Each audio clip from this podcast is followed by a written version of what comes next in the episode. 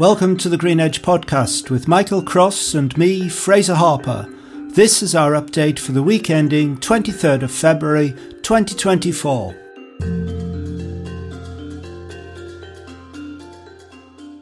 This week and next, Michael and I are taking, separately of course, mini sabbaticals from our usual routine of post writing, opinion forming, and general spouting about things to do with the green economy. And in our place, we're featuring back to back a pair of articles specifically written for us by two esteemed guest contributors. More of this, say we. Now, next week, we're featuring a post from Tim Jackson, who is a parish councillor and a trustee of Winchester Action on Climate Crisis. And Tim will be telling us about the community energy scheme they're putting in down there in Hampshire.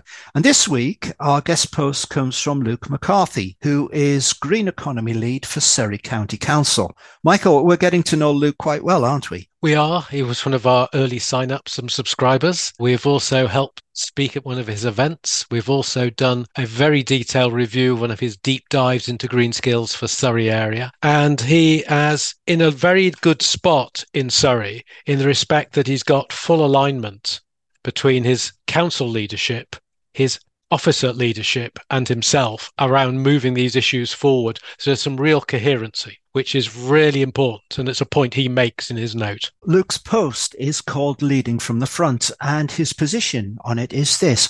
He tells us homes and buildings will need low carbon heating and energy efficiency measures. And we know this is a big thing for Surrey as it is around the country, along with transport emissions needing to be reduced and renewable power needing to be harnessed and made accessible.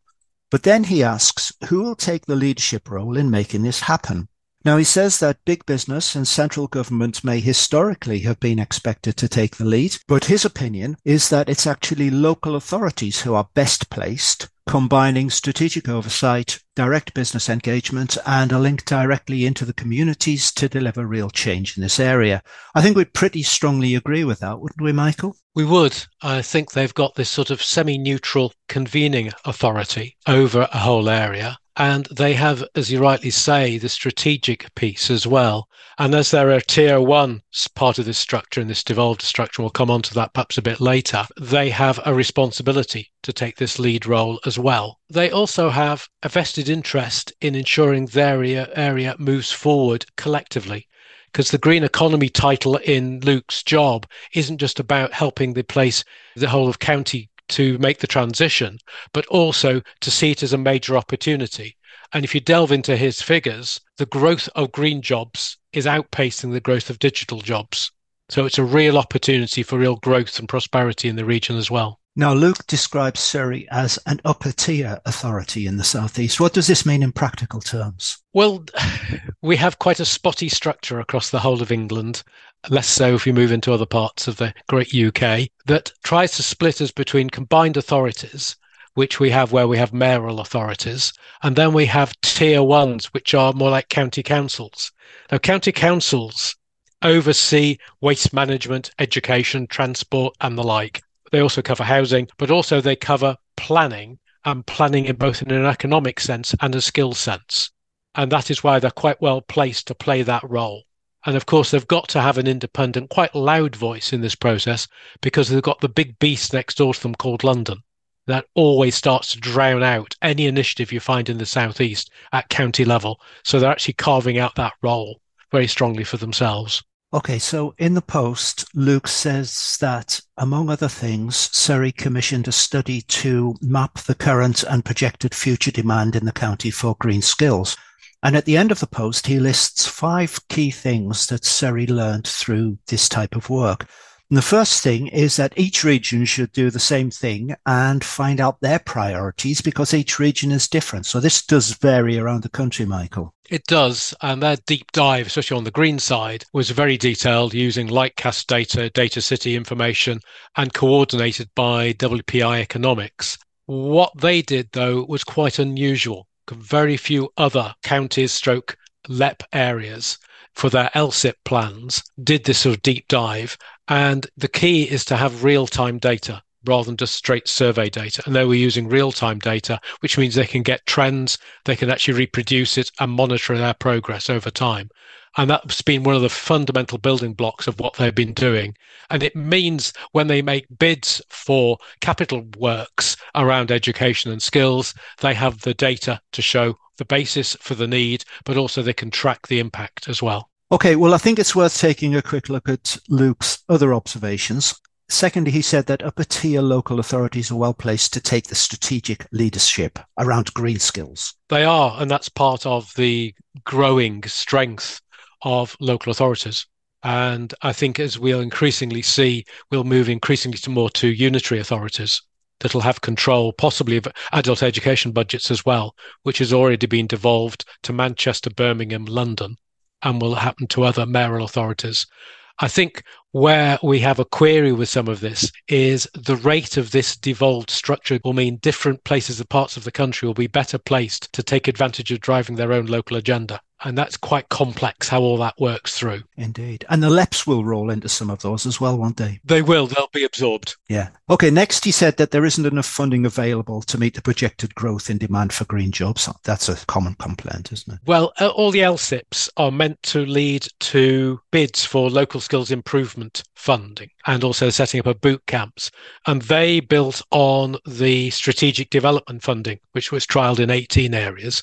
Now, if you go back to the local skills improvement funds, the budget for 23 24 is only 80 million pounds. 40 million capex, 40 million revenue, and the following year it's 85 million, which is all capex. These are at an individual county level will be quite large sums of money. When you spread it across the whole of England, they are not large sums of money. So they have to be used very wisely and really focus.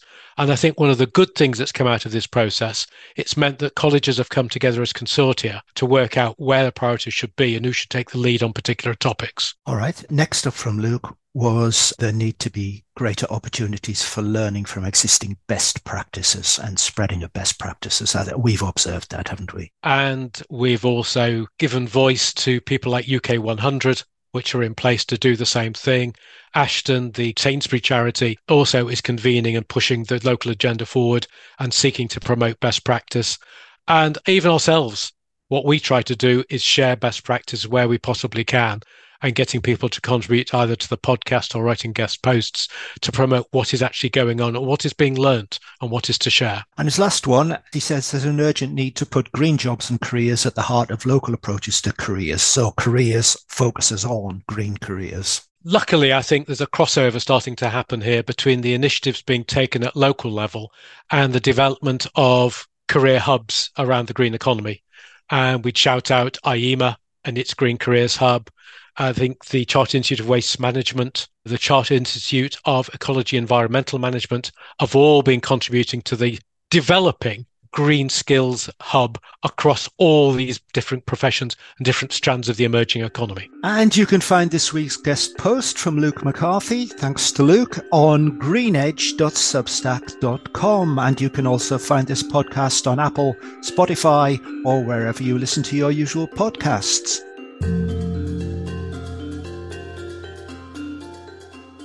Now we're coming up to the end of the month, so it's reports roundup time. And since the 1st of March falls next Friday, which is our podcasting day, we're holding the reports roundup over until Monday, the 4th of March. Michael, what's caught your Green Reports laser focus this month? Well, I'll pick out three or four. There are two from Australia. One is called Towards a National Jobs and Skills Roadmap, and that's the annual Jobs and Skills Report for Australia. And that builds on the clean energy generation workforce needs for a net zero economy. Both of these documents, I think, should be read together. They're quite extensive, and I think they provide an interesting contrast or possibly input into the thinking of the Green Jobs Delivery Group because they're trying to do it for Australia. The one interesting thing I thought with Australia, I didn't realize they had so many coal fired power stations. They've got about 20 to phase out over the next 25 or 30 years. So obviously, part of their reports picks up on the transformation of what do you do with the people who've been actually supplying the coal and also running the power stations. The two other ones I'd like to pick out is one about careers guide for careers officers called Showing the Path to Green Jobs at College and University, a guide for careers and student support staff. And that's developed by EUAC up in Scotland. This is a body that is seeking to promote green and sustainable careers within the university sector and for university students, but it also produces really useful guides that can be used at school and college level. And the final one is a piece of work done by the Boston Consulting Group and Burning Glass Institute called Shifting Skills, Moving Targets, and the Remaking of Workforce. The piece that really attracted our attention to this was the Skills Disruption Index, which it devised and applied across 680 jobs. And it was looking at the rate of change of skills being called out in jobs postings over the past about eight to 10 years what you find in that is that the most disruptive jobs tend to be in engineering and manufacturing and digital. Not surprising, but it lays it right out in a long spectrum of activity. But every job, and almost every job, has been impacted by digital and have been forced to take up and change the priorities. So it's quite an interesting piece of work. You talked there about all the coal in Australia. It used to be all the tea in China. There'll be all the coal in China now. Thank you for listening to this Green Edge podcast. This podcast series accompanies the Green Edge newsletter, to which you can subscribe at greenedge.substack.com. The Green Edge is produced by Blue Mirror Insights.